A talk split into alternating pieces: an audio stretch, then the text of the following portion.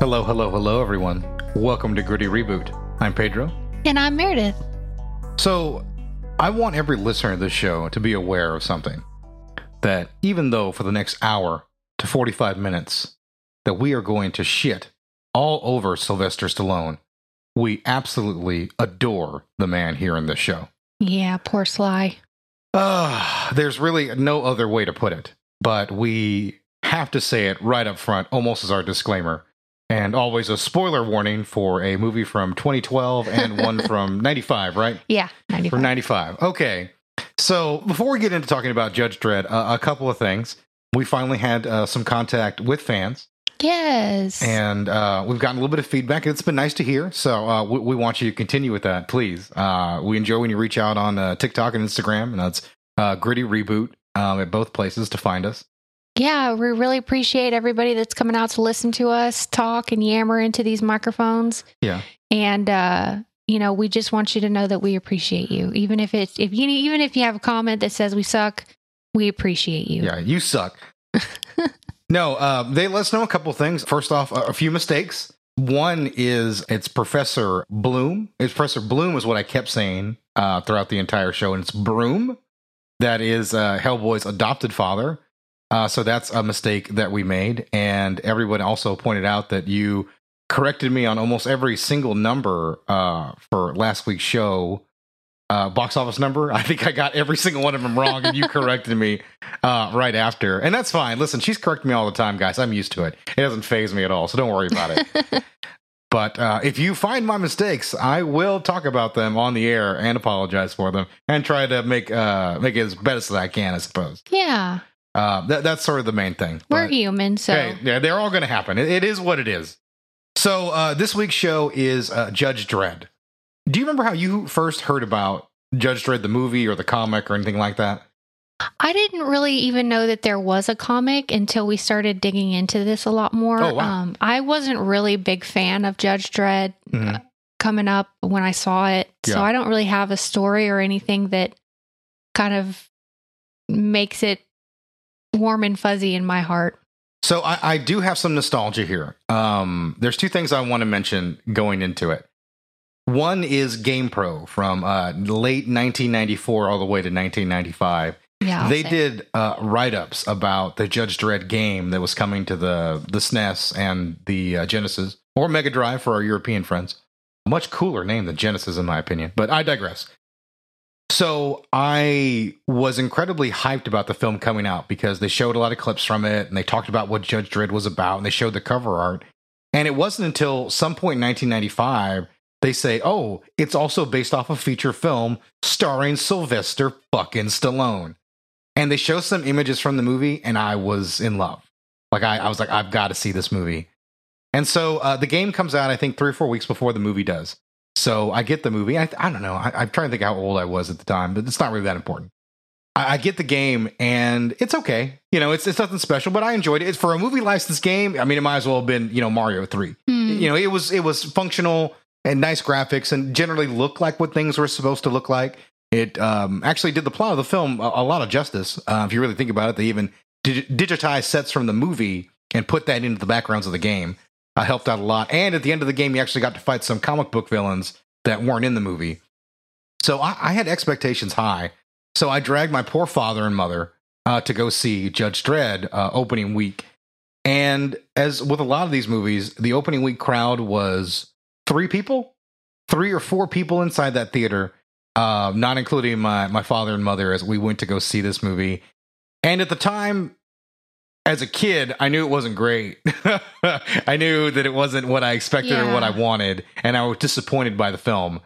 And I guess I never really thought about it until the fact that this movie would end up becoming a, a terrible financial failure uh, in Hollywood, and because of that, it would air almost on a loop on cable and Sci-Fi Channel and USA, Yeah. basically any standard cable channel that shows That's probably movies. how I watched it. Yeah, over and over again, you know, through the years, to where you have the tagline and the joke, "I am the law." Um, I am that- the law. yeah, and people say that all the time, and and you know, it was, it was popular before the the Karl Urban film to sort of say that in a reference to this film. But but that's how the film really got out to people is just being a horrible failure and people knowing it was a horrible failure. Almost kind of like how if you might stumble onto glitter today, you, yeah, you only know glitter because it's a terrible bomb. Oh my God. Glitter. And now, rest assured, uh, Judge Dredd is a better film Yeah. than Glitter. Yes. Uh, now, that's not high praise at all. Um, so, Anything is better. so Judge Dredd was uh, 1995, uh, directed by Danny Cannon, uh, starring the one and only Sylvester Stallone, uh, Rob Schneider, Diane Lane, Jurgen Prochnow, uh, Max Van Max von Sydow. Hell of a cast. You really want to get into it, and of course, the smoldering intensity of Armand Assante is also present in this movie. Yeah. Obviously, I've seen it a bunch of times, but this is my first chance to like really sit down and like bite into the meat of the movie in a number of years. I think the thing that really got me the most watching the new 4K transfer is the quality of the effects. This is perhaps the pinnacle of 80s style effects. Yeah. The effects are phenomenal in the movie. Yeah, they And really they are. Still hold up. Yeah, because they're pulled straight from a different era. If there's any CG, it's incredibly small and slight. For the most part, this is all done using models, rear projection, stop motion, animatronics. You know, these are older style effects, and because they are, they have a unique look to them. I mean, the whole movie has a really unique look to them. It's like, you know, Gotham City via Tim Burton tries to meet Ridley Scott's Blade Runner Right. and I think that's a solid point where these two movies kind of kind of meet up, and, and you get the idea uh, of what what really what was happening in the movie. As a matter of fact, I think when we talk about the positive, that's one of the main positives, and I think the other positive about the film that I really want to talk about is the score by Alan Silvestri. Yeah. It's a fantastic piece of music, uh, plays throughout the film, and it oddly enough, you, you might not believe it, it's actually a temp score or, or, or a last minute replacement score. Oh, wow. I did not know that. Yeah, uh, Jerry Goldsmith. If you watch the original theatrical trailer, it's got music that you probably never heard before. Jerry Goldsmith started work on the movie, but the movie was such a production disaster and nightmare that they were doing reshoots and everything was taking longer that he had to leave the project to go do something else, things he was already committed to. So that trailer is his gift to the production. He just wrote the theme and said, Here you go, you can have it. You know, just play it here and, and let me know how it works out for you. And that's the only place you can ever find the original Judge Dredd theme from Jerry Goldsmith. Instead, it is Alan Silvestri, and he does a fantastic job. I mean, it's a potato potato, which one you would really prefer. They're, they're equally as good, I think, in my opinion. But I've always had a soft spot for that Silvestri score. It does a great job lining up with the magistry of Judge Dredd, like, you know, this big mythical figure who dispenses justice. Not necessarily uh, about like a, you know, a dark and, and, and gritty character in this dystopian Well, like nightmare a world. gung ho American. Yeah, very much so. You can almost like USA, Yeah. USA. You can almost hear that underneath it, and that's not an insult to the to the track. I, I like it quite a bit. Yeah, absolutely. I like the uh, the score as well. It suits the movie well. Mhm. Director Danny Cannon had beef with Stallone. This is um, a legendary director and actor sparring bit. In fact, Danny Cannon basically vowed never ever to work with another self-absorbed actor ever again. Those were his comments. And I think he'd mostly get that wish. Uh, uh, Dan, Dan, Danny Cannon uh, had an incredibly successful career in television after Judge Dredd. Uh, lots of episodes of CSI and a few movies here and there in his in uh, in the UK where he's from, uh, which is why he was a big fan of this character coming in, Mhm. which is what led to his issues. Um, you know, he's British. Uh, 2000 AD, which is where Judge Dredd uh, emanates from, that's a British comic, and uh, much more popular over on that side of the pond than it was here in America in 1995. I, I was a big comic book guy, and I, I read Wizard and stuff back then, and I barely had any knowledge of who Judge Dredd was. Yeah, I didn't know. like when I saw the very first images in that GamePro, I was like, "Oh, I've seen this before," but I didn't understand, you know, why or where it was from. You know, it wasn't Marvel DC, so it was sort of tough to understand or to get into. But he has a big, big following over there. Now, now I, I just I want to say straight off the bat here, there are movies that are horrible adaptations, legendarily bad. This isn't one of those style of films, in my opinion. Like like Dragon Ball Evolution. That is a movie that like hmm. actively goes out of its way to shit all over that fan base. You know, the people that want to see it, it it goes out of its way to make sure, oh, you like this? Well, guess what? Like that's pretty much the vibe of, of Dragon Ball Evolution. This movie isn't quite like that. It's not actively upset because I think there there are a lot of nice little comic book uh, references, and they keep the lore mostly where it should be at. Except for the helmet. That's the big thing, though. Judge Dredd has Takes off his has one unique thing about him is that he never ever removes his helmet, and Stallone takes it off about 15 minutes into the film. I mean, it's it's from what I've read, it's such a big or it's such a big deal that he takes off his helmet. Yeah, yeah, it, it really is. Like the only time that he was ever shown without his helmet was uh, one time, and they put a bar over his face because it was disfigured. They disfigured his face and they put a bar over his eyes. Yeah, yeah. It um it depends on the chronology of the time. Some people say he's disfigured. Other people, he's a clone of somebody, so technically he would look like that other judge. Yeah, It really depends, in all honesty. But the point is, you never really see his face other than that one instance and flashbacks to when he was a child. right. But you never ever see the adult Joseph Dredd's face. The movie does away with that pretty quickly. Now, the one thing I will say in the movie's defense is you don't spend $15 million to get Sylvester Stallone in your movie to put a helmet on his face throughout the entire runtime. True, That, that's one thing that, that but you're painting yourself into a corner there. Very true, very true. But listen, he wouldn't be the first director or the first creative type to come in and say, like, hey, we need to alter this character in some way to make it cinematic. Um, a long, long time ago, uh, Del Toro was offered Halo. Guillermo Del Toro, uh, not Benicio. just just for clarification, even though they both work. Um, what a fun movie it'd be that they did it together. Okay, that, that's enough fantasy booking of, of Halo movies. But the first thing Del Toro said is like, I gotta take the helmet off. I can't do a movie where I can't see a character's eyes for two hours. Yeah. And I, I- listen, he's not wrong. I, I understand that Oh, where he's whatever he says, he's right. Yeah, I respect him. He's, he's not necessarily, you know, like I said, he's not necessarily wrong. It's just for Master Chief, you had never seen his face before, but it wasn't like a sin or anything like that if it ever occurred. It, Right. it just never popped up in the games that he took off his mask or, or really anything like that. I'm sure there's some Halo fan out there right now who is Oh, livid yeah. about some bit of lore that I, I just don't know. just I- glossed over. I've only played the original three games religiously, and I, I think I played ODST. So But that's you know that's that all I know. There's yeah. a whole storylines. Oh, I like know. books and everything. Oh, I, oh, yes, I absolutely know.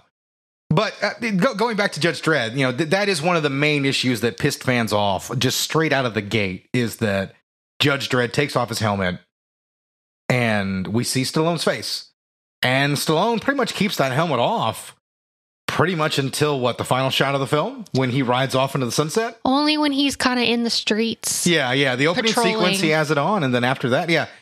I guess it's time to talk about the, the negatives of the film.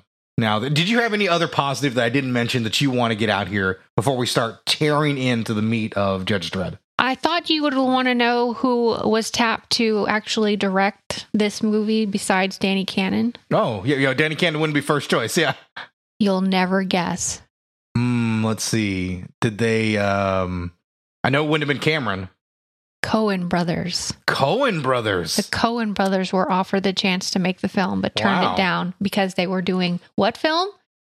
Fargo. They made a good choice to stick with Fargo. I'm going to be perfectly honest. They they did it the right way there. And it, it, they wanted to make this film back in the 80s, and they wanted Harrison Ford to be. Yeah, that was really popular Yeah. fan casting was Harrison Ford for the lead because Danny Cannon uh, created a mock poster years earlier, and even though his poster, you can actually take a look at it if you go to Danny Cannon's Twitter. The poster doesn't necessarily look like Harrison Ford, but he literally writes Harrison Ford is Judge Dredd at the top of his Yeah. poster. So that was always the idea that he had had in mind, and a lot of other fans, I guess, did too. Like every now and then, there's always like a typical fan casting. Like guys loved um, Kiefer Sutherland or Sting for Constantine at one point. If you take a look at the character, you can kind of see that. Yeah. But that's not how it worked out. We got Sly Stallone. Joe Pesci was supposed to be Rob Schneider's character at one point. hmm Yeah. Um, Christopher Walken was tapped to do Rico. that wouldn't have been bad actually. No, You know, that wouldn't have been so bad. either. I, this is the moment in time I wish I could do a Walken impression. I just can't. Oh man, Um, Christopher Walken. And even St- Stallone was a pure second choice. They literally asked Arnold Schwarzenegger, who I just never got back to them. Yeah, So, so they went right over to Stallone. yeah. I think Arnold Schwarzenegger was doing something at the time, and that's why reason why he said no. And plus, him and uh, Stallone are best friends. Best, yeah. Well, they're frenemies. Yeah, They're frenemies. There's a legendary story about Stallone. Uh, They love each other in a way, though. Yeah, Stallone getting fooled into doing Stop or My Mom Will Shoot because Schwarzenegger was like, this is the best script. I haven't gotten it locked down or signed yet, but this is the, I'm so excited about doing this movie. You know, it's not 100% yet, so somebody can swoop in and get it, but man, I'm excited to do Stop or My Mom Will Shoot. And Stallone took the bait and ran with the movie. And that's always the, the, the legend is that, that Schwarzenegger conned him into doing that movie. So, and Wow. obviously, well, you know, that's one of the things that I, I want to talk about before we get into the bad here about uh, Sylvester Stallone is that Stallone has had a long career. Yeah. And the 90s weren't particularly kind. Uh, the 90s start off for him with uh, Rocky Five, which is the low point of the series, according to most fans. Yeah, I hate Rocky, so. Uh, Oscar, which is most people are like, Oscar, what the fuck is that? yeah, I don't even It- know. He tried to do some comedies, and this is one of them didn't work out. Obviously, the movie we just talked about, Stop, or My Mom Will Shoot. And pardon me, that's Stop! Exclamation point. Or My Mom Will Shoot with him and Estelle Getty from uh, the Golden Girls. And then in 1993, things turn around. He has a good year in 93. He's got Cliffhanger and Demolition Man. And the reason I'm bringing all this up is that I love um, Cliffhanger. uh, Cliffhanger's a great film, and he did the specialist in between this and Judge Dredd. I want to bring up Demolition Man in '93. Demolition Man was a big sort of surprise hit for Stallone. People had modest expectations about it, but it did really well at the box office, and critics liked it. Yeah, it's not a bad movie at all. Yeah, it's not a bad film at all. Has a very light tone to it. Yeah. Light 80s tone. And to me, I think that is one of the death nails in this project is that Stallone was desperately trying to make Demolition Man 2 out of Judge Dredd.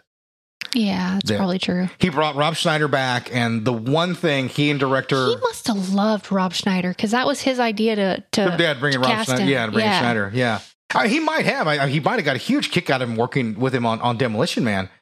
You know, and he was primed to take that step from SNL at that point.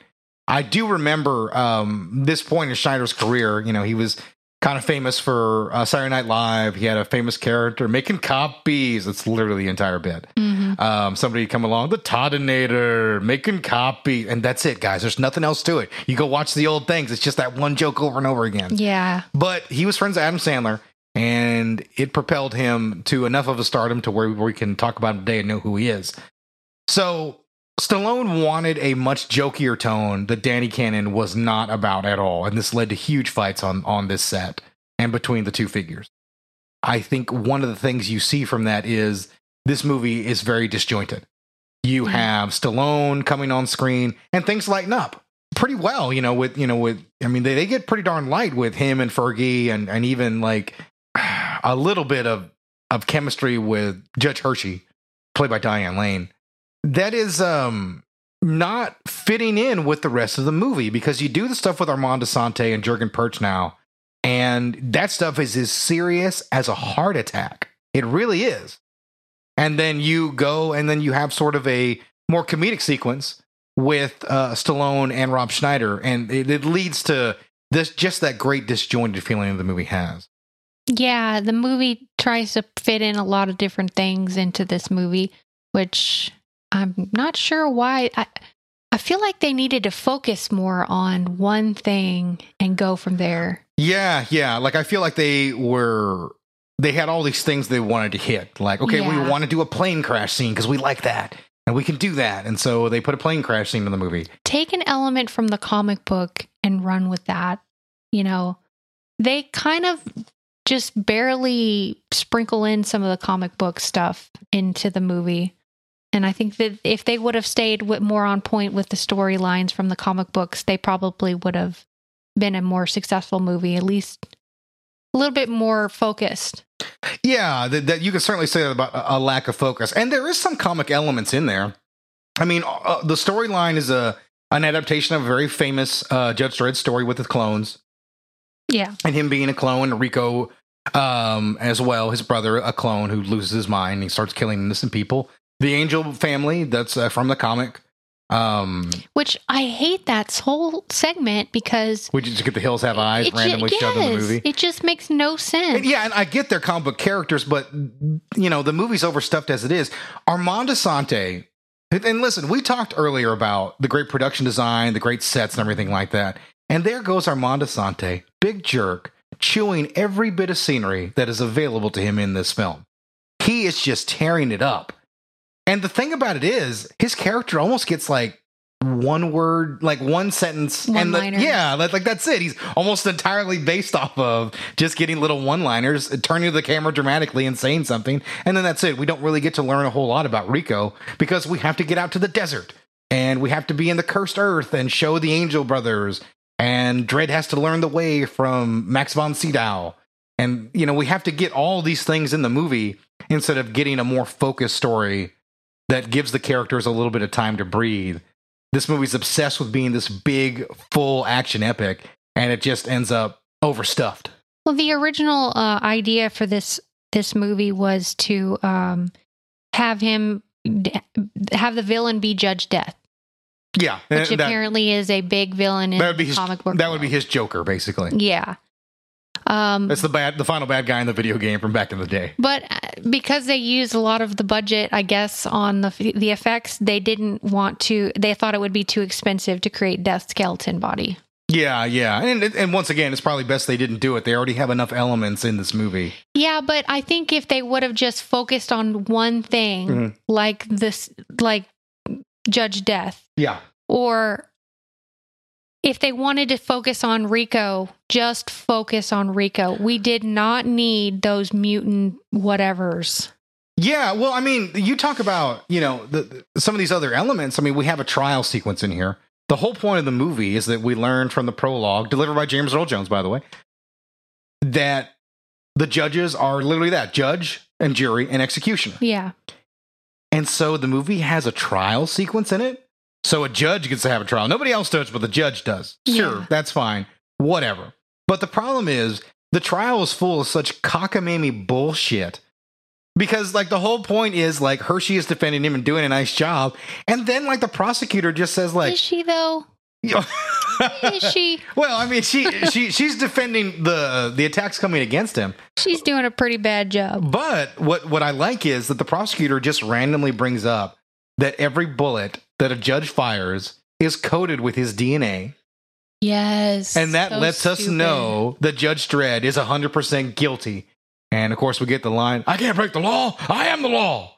I am the law. If you were just going to change the rules of the movie to send Judge Dredd to jail, which doesn't matter because he doesn't even get there. He only gets 40 miles out in the cursed earth before they go down. Yeah, because So there's none of that matters. Weird caveat that uh, Supreme Justice gets s- like a Yeah. we- IOU yeah, before we, they leave. we introduced another brand new rule like, oh, yes, and whenever a justice decides to retire, you are to carry out his final request. That's ridiculous. And you will play the Pina Colada song every day at 2 o'clock in my honor. But instead of that, he asked for Dredd to be spared and sent to Aspen so we can have a movie, basically. yeah, I mean, honestly, there's no reason he should ask for Dredd to be spared. The whole purpose of what they do is if you kill an innocent, you fucking die. That's the point. And he literally violates that just so we can have the runtime of this film. yep. Those are the little things that are frustrating from a screenplay standpoint because we had to get, okay, we need to get Dredd into the cursed earth. How do we do that? And they found a way to do it. It's not great, and it takes away from the film, and it's time wasted from when we could explore what the clones are about, what not being a, a, a regular person would mean to Dredd and Rico. But we don't; those topics aren't explored at all. Like Dredd finds out that he's like this unfeeling sort of individual, and it's like just glossed over. Whatever, it's not a big deal. Yeah, he's an emotionalist fascist. Yeah, yeah, yeah. That's what he is, and and we just don't really get to our chance to even sink our teeth into anything that this movie really throws our way. We're just automatically on our way to either Armand Assante chewing scenery, uh, Jurgen Prochnow's character pulling off the dumbest plan. Because let's talk about his plan. His plan is I need to get Dredd out of the way, which could be done a bunch of different ways, but he picks the most complicated one of Mhm. framing him for a murder in the future he has to silence the reporter. So at least that's two things, two birds, one stone. But instead of going some other way to try to bring about his clone technology, he brings back the most unhinged and dangerous judge there has ever been, enlists his help. And yeah, and not only does he do that, he asks him to aid in the slaughter of hundreds of his judge brothers and sisters just so he can get a cloning program off the ground. And the senior judges don't even go for it. So, I mean, none of it works. Yeah. I, I just, I mean, looking at it, I, I, I mean, there's so much crap in this movie, and none of it's really any that any that good. And it's as serious as a heart attack. It really is. Unless Rob Schneider's on screen, this movie is so goddamn serious. You know, between Max von Sydow and Prochnow, and Armando, I mean, Armand Assante gets the idea of a comic book movie. He's a great. He, I mean, Armand Assante would have fit nicely in a modern comic book movie. You know, with his performance, it's just over the top and sort of evil enough. yeah, that about the I guess the only thing I really liked um maybe was the chick fight.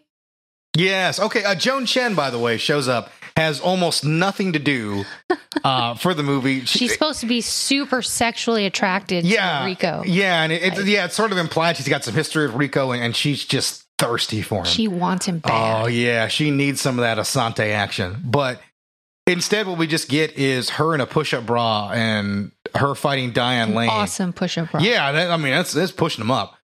And this we get we get just a, a really lousy fight scene between her and Diane Lane. Yeah. And they kind of kick each other and roll around a bit, and she eventually is shot in the back. One of the big issues that led to this movie being the horrible financial flop it was is because of the rating.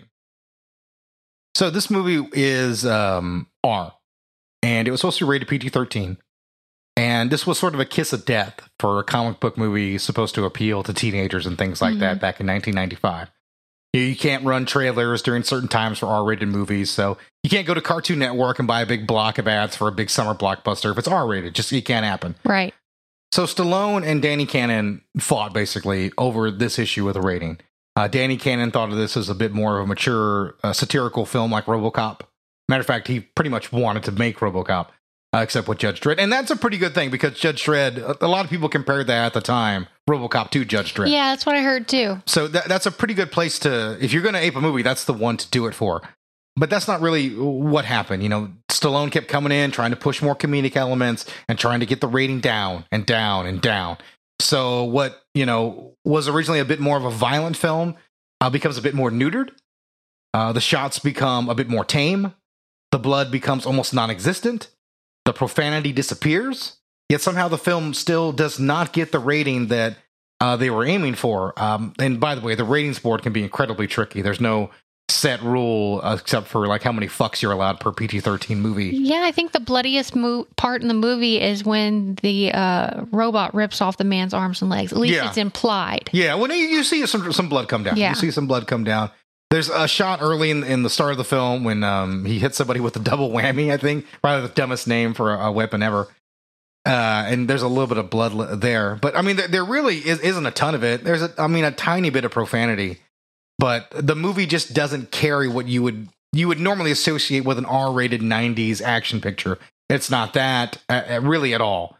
So there, there, there's no real sense from from that, and and that, like I said, was just a kiss of death to this film at the box office. And one of the things that led to the the financial sta- status of the movie as being one of Hollywood's biggest failures and one of Stallone's great failures. Yeah.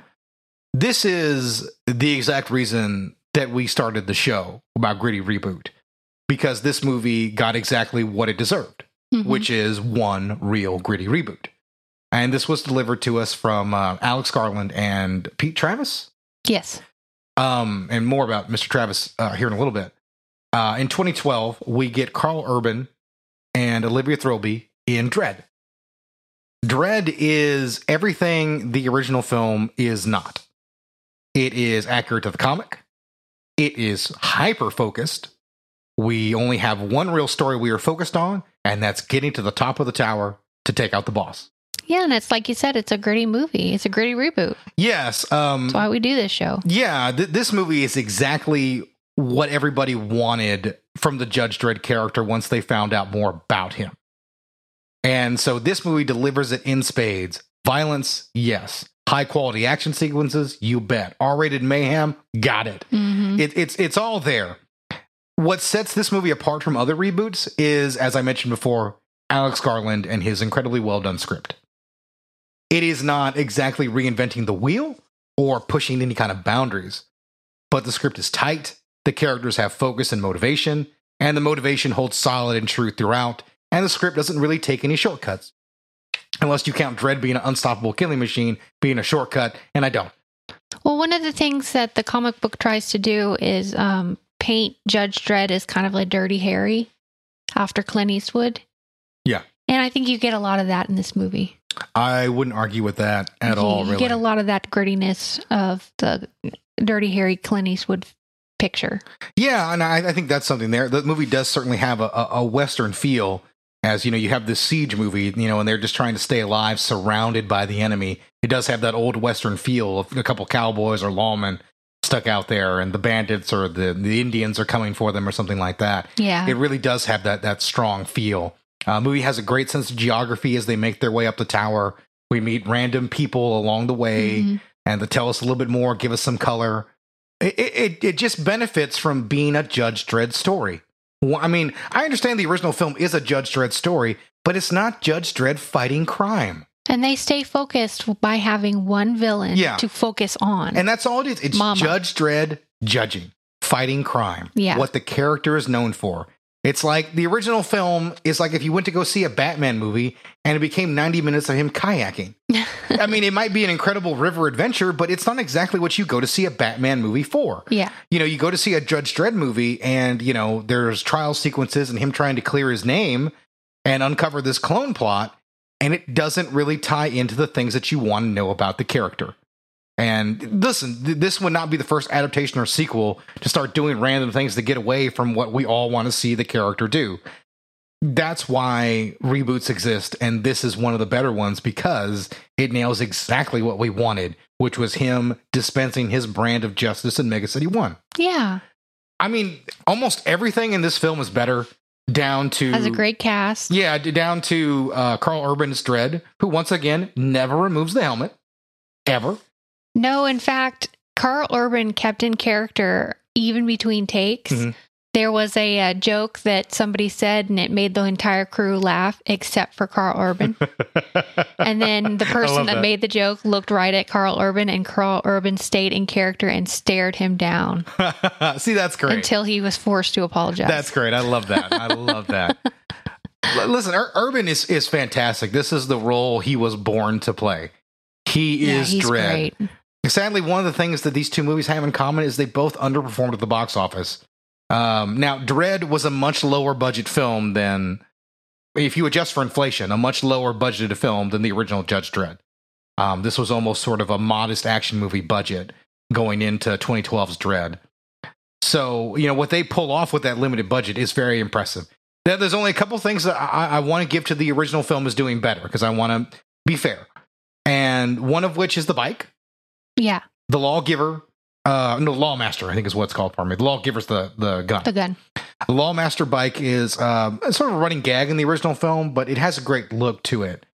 I, I really like how it works but it's not a functional bike. It's just really a prop. Stallone rides it in on the opening sequence and that's about it. Hmm in the new movie the 2012 version it is a functional motorcycle.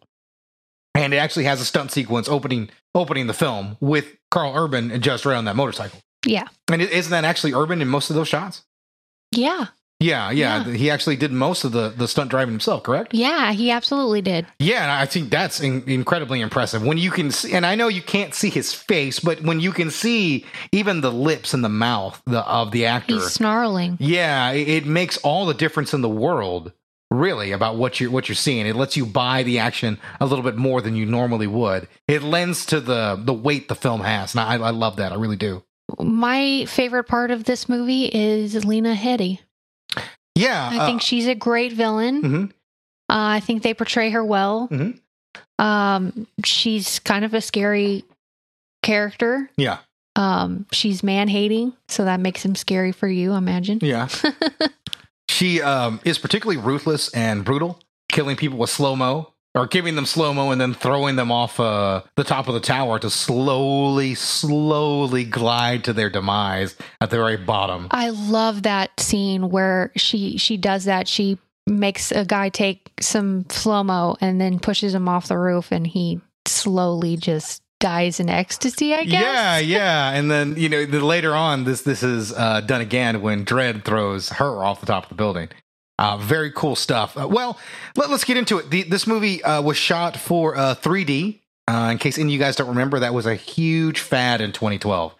People love that, and uh, every now and then there is some odd cinematography that I would uh, attribute to to that.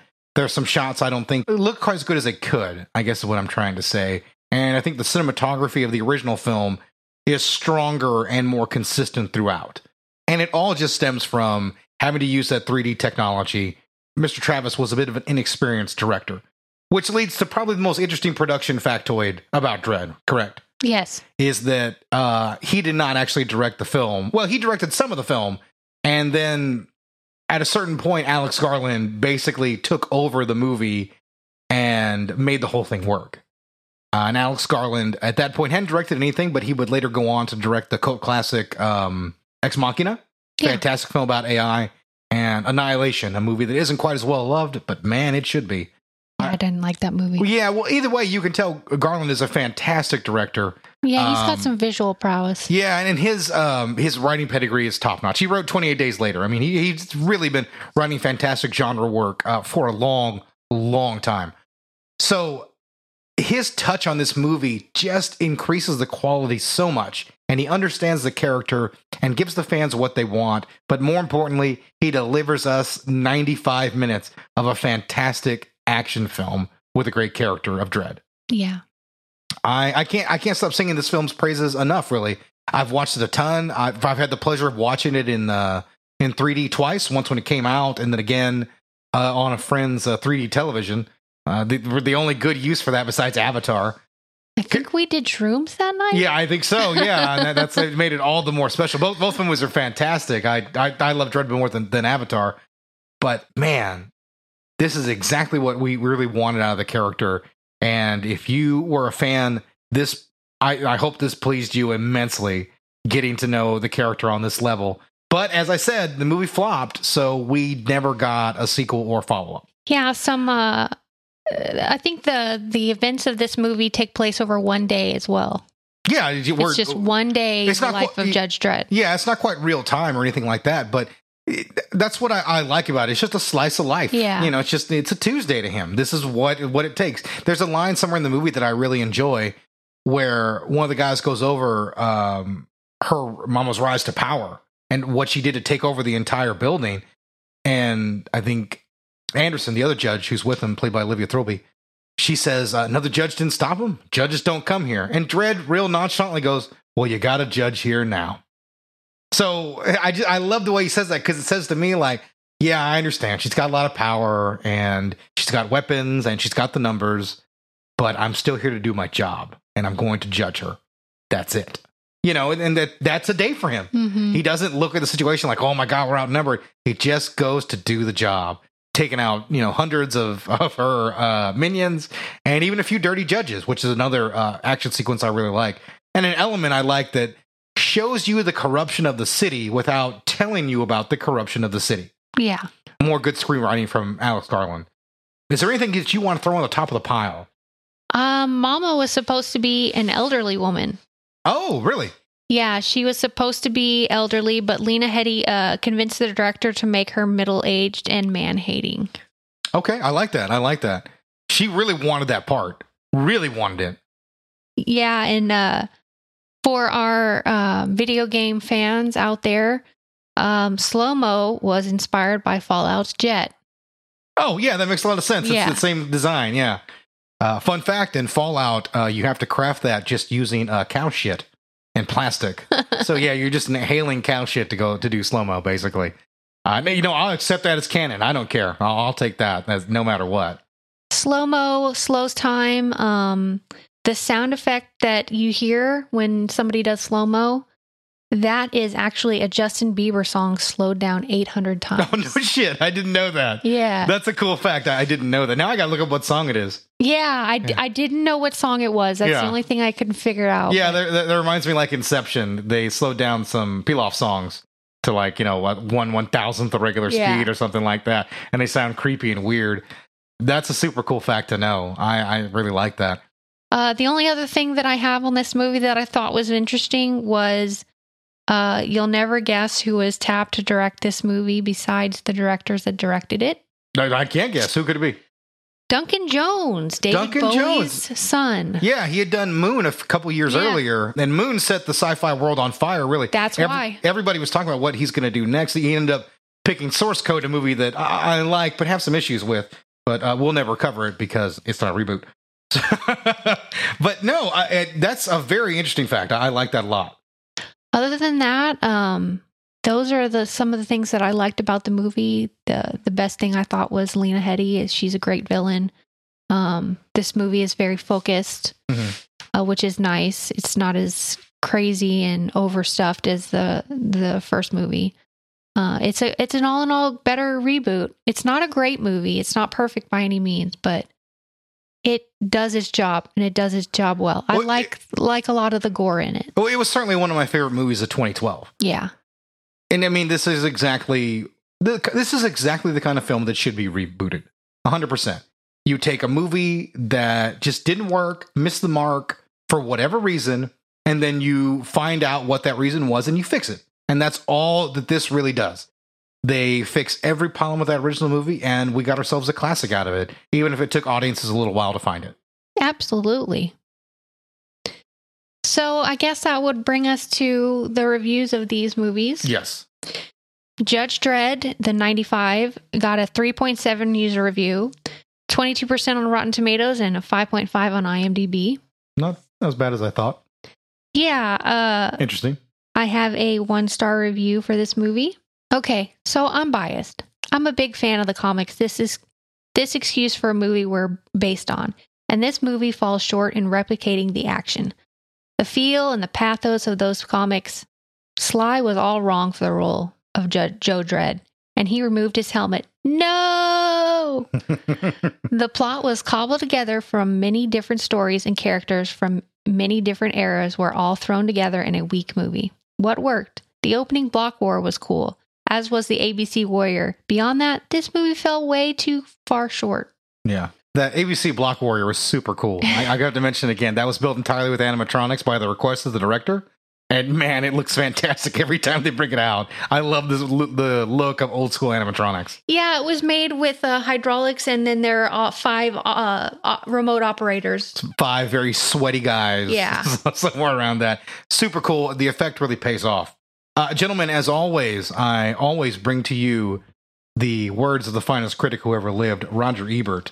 Now, uh, fun fact Gene Siskel put the original Judge Dredd film in his worst list of 1995. Uh, Ebert didn't hate it quite as much. He gave the film uh, two stars. The first voice we hear in Judge Dredd belongs to James Earl Jones, reading the words that crawl up on the screen, describing a future world in which most of the Earth is a wasteland and humans huddle in closed, violent megacities. Jones' voice, along with the words crawling up on the screen, are reminders of Star Wars. The fact that he had to read them is a reminder that in 1977, when Star Wars came out, audiences didn't need to have them read. We are getting closer to the wasteland every single day. Nice, Um, good, good words. Yeah, you know, this isn't the smartest movie, and Ebert kind of points that out. You know, same things that's been said. You know, there's some nice action sequences here and there, and every now and then Stallone is game. I think he has some really, um, yeah, actually, Dredd is played by Sylvester Stallone, who is ideal for a role like this because he's smart and funny enough to pull it off. The screenplay, however, gives him little help, with a love interest, Diane Lane, who never really connects, and a comic sidekick named Fergie, played by Rob Schneider, who seems badly out of tune, and a tagline, I knew you'd say that, doesn't exactly rank with Make My Day or even I'll Be Back. And I mean, that, that's That's a so sol- true. yeah, that's a real solid point. You know, I knew you'd say that. Um, and, and the one of the things I wanted to mention is now that Ebert brought it up before we get into it, I have to just say this. I have my piece on it. The very end of the movie has maybe one of the worst kisses in cinema history.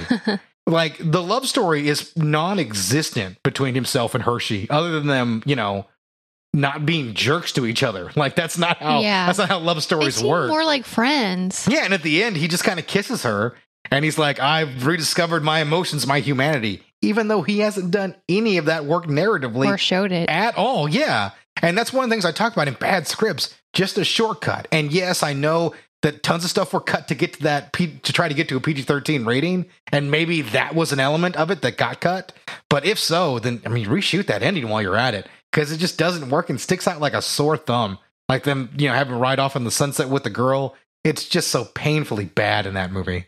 Okay, so Dredd 2015. Now, I couldn't for the life of me find a user review score on this movie. I have no idea why. Yeah. but I did get a 7.1 on IMDb and a 79% on Rotten Tomatoes. So clearly a much better movie from the 1995 version. Indeed. And here is a one star review, always our favorites. It's always hard with movies based on books. Reading the books, each person creates their own internal images of what they're reading. It's an impossible task for a director to recreate something that is un- uh, unidentifiable by everyone. But wait, Dredd is based on a comic book with pretty darn good drawings of everything. There's even another movie that got it right with the uniforms and the Lawmaster bikes. Was the director unaware of this when choosing how to portray Dredd's world? Just add water. The visuals are given and only needed to a bit of polish. Guess they filmed it in the projects down the block. What could have been added was some true dilemma and death. The director missed so many count. This movie should have been judged.